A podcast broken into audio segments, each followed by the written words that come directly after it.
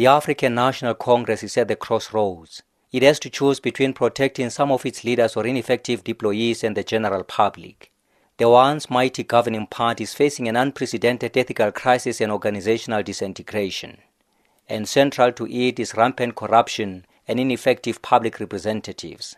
As the country toys around with the idea of having local elections at least post COVID 19, some staunch ANC supporters are undecided. This is not what I voted for. They are looting the state dry. I rather stay without voting because I'm disappointed. I don't see myself carrying the flag that say up the ANC, not me. People are very much confused. They don't know whether they should vote for ANC. When they were taking over the regime, it was replacing criminals with another syndicate of criminals. Because what they are doing now is not what the ANC objectives and aims were. Voting is a fundamental right for everyone. But if it has been abused as it has been abused, I wouldn't even think of voting again.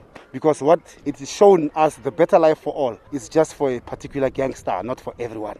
And Professor Ivor Sarakinsky from Wits School of Governance says the levels of corruption and failure to provide simple basic services to the people under the ANC have caused the governing party a lot. It would seem as if the public perception of the governing party, the ANC, is on a downwards curve and is falling rapidly. And what are the reasons for that? There are many, and it's obviously very complicated, but uh, perhaps issues like the failure to deliver basic services at a range of levels, ongoing cycles of uncertainty and leadership vacuums and then the abuse of public resources in terms of malfeasance and corruption, where the poor suffer the most. These would likely be some of the variables. I'm sure that there are many more.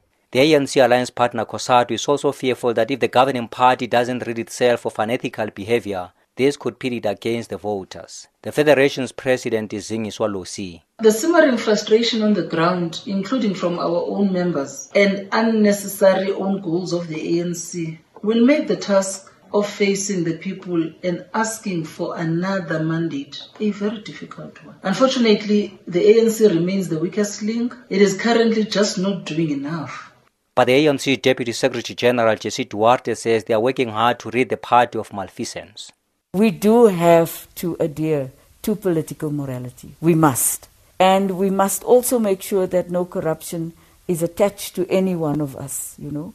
And when it is, can we then and we must apply the rules that we've accepted. Our rule is that if a person is um, charged criminally, they must step aside. Now, how will you be charged criminally? You'll be charged criminally if you do something illegally. And what seems to be happening is a chase for people to be charged criminally. And that is exactly because of the response of the public. She has also applauded ANC in Gauteng for acting against any wrongdoing on the part of its members in the latest PPE and VBS scandals. I am Tebu Mokobo in Johannesburg.